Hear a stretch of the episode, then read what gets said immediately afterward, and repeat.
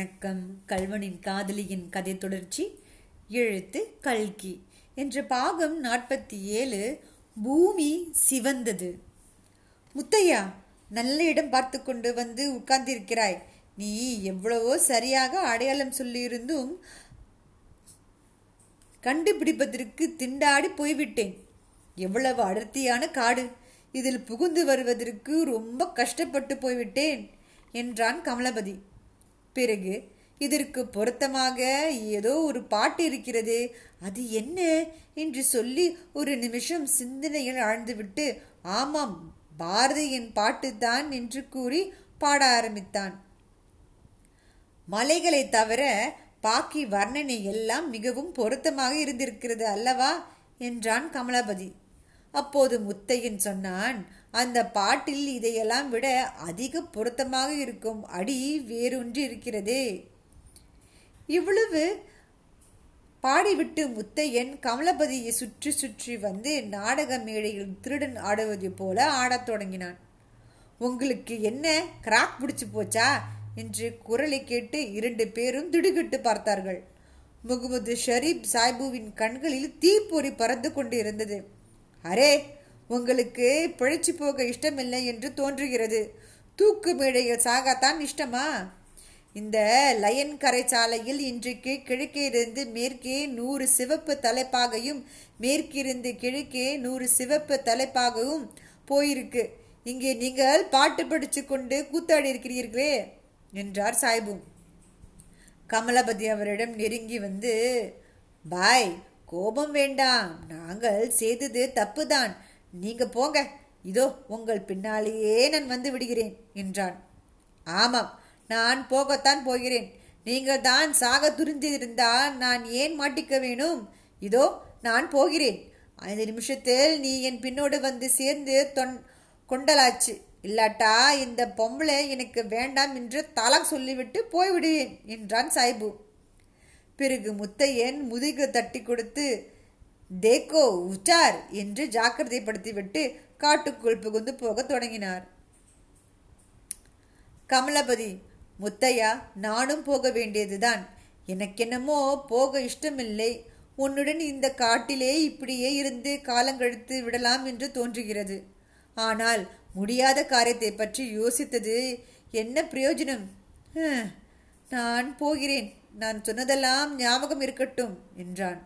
கமலி ஒருவேளை நம்முடைய பிளானெல்லாம் தவறி போய் எனக்கு ஏதாவது நேர்ந்துவிட்டால் நீ நீதான் அபிராமியை காப்பாற்ற வேணும் என்று தழுதழுத்த குரலில் சொன்னான் முத்தையன். சரிதான் போ. நம்முடைய பிளான் எதற்காக தவறி போக வேண்டும்? எல்லாம் சரியா நடக்கும் பார்.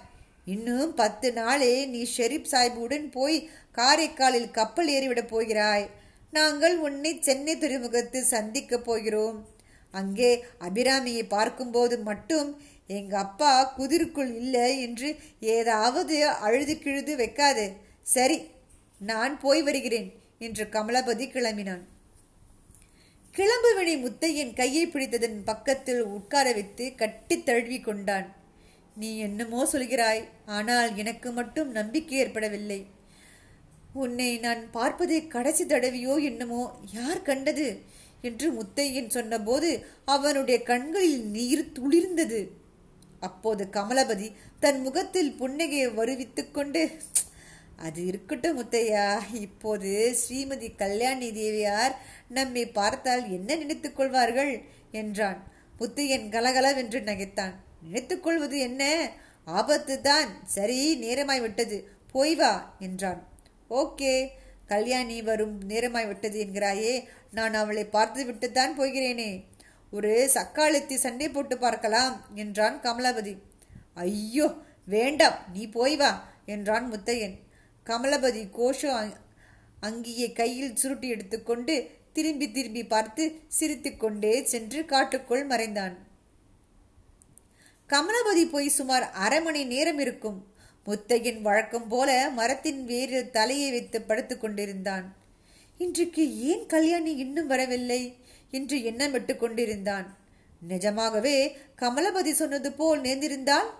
அதாவது கமலபதி தன்னுடன் பேசிக் கொண்டிருக்கும் போது கல்யாணி வந்திருந்தால் என்ன நடந்திருக்கும் என்று எண்ணிய போது அவன் முகத்தில் புன்னகை உண்டாயிற்று. தன் மேல் அவளுக்கு சந்தேகம் உண்டாகியிருக்குமா? கோபித்துக் கொள்வாளா அல்லது அழுவாளா? சாதாரண விஷயங்களிலே அவளுக்கு ஆத்திரம் வந்துவிட்டால் ரகளைதானே இந்த சமாசாரத்தில் கேட்க வேண்டுமா? அப்புறம் நிஜம் வெளியாகும் போது என்ன செய்வாள்? கோபம் எல்லாம் பறந்து போய் சிரிப்பாள் அல்லவா? நல்ல வேடிக்கை என்று தனக்குத்தானே சொல்லிக் கொண்டான் முத்தையன். ஆ அது என்ன? அந்த புதர்களிடையில் சிவப்பாய் தெரிகிறது. முத்தையனுடைய நெஞ்சு கோயில் நகராவை போல் அப்போது அடித்து கொண்டது. இதோ இந்த மரத்தின் மறைவில் அதோ அதோ அதோ அவ்வளவும் சிவப்பு தலைப்பாக்கள். இது நிஜமா சித்த பிரமையா அல்லது கனவா? முத்தையன் கண்ணை கசக்கி விட்டு பார்த்தான். கனவில்லை பிரம்மையும் இல்லை நிஜந்தான்.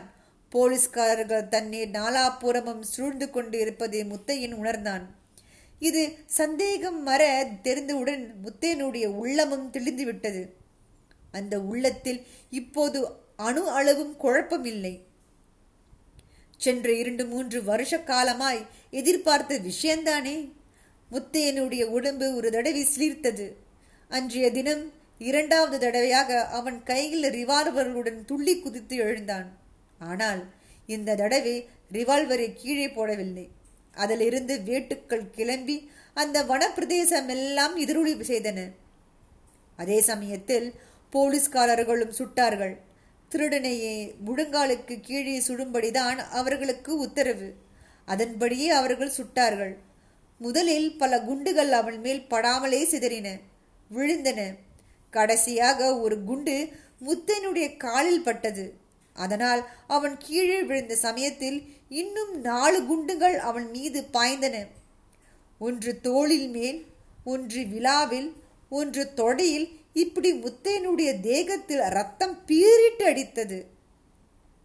அவன் விழுத இடத்தில் பூமி நெடுந்தூரும் ரத்தத்தினால் சிவந்தது. அடுத்த கணத்தில் பத்து பனிரெண்டு போலீஸ்காரர்கள் சேர்ந்தாற்போல் ஓடி வந்து முத்தையனை பிடித்து கட்டினார்கள். ஐயோ முத்தையன். கதை அவ்வளவுதானா? அப்போ கல்யாணிக்கு என்ன ஆகும்? அடுத்த பகுதி சந்திப்போம். அதுவரைக்கும் நன்றி.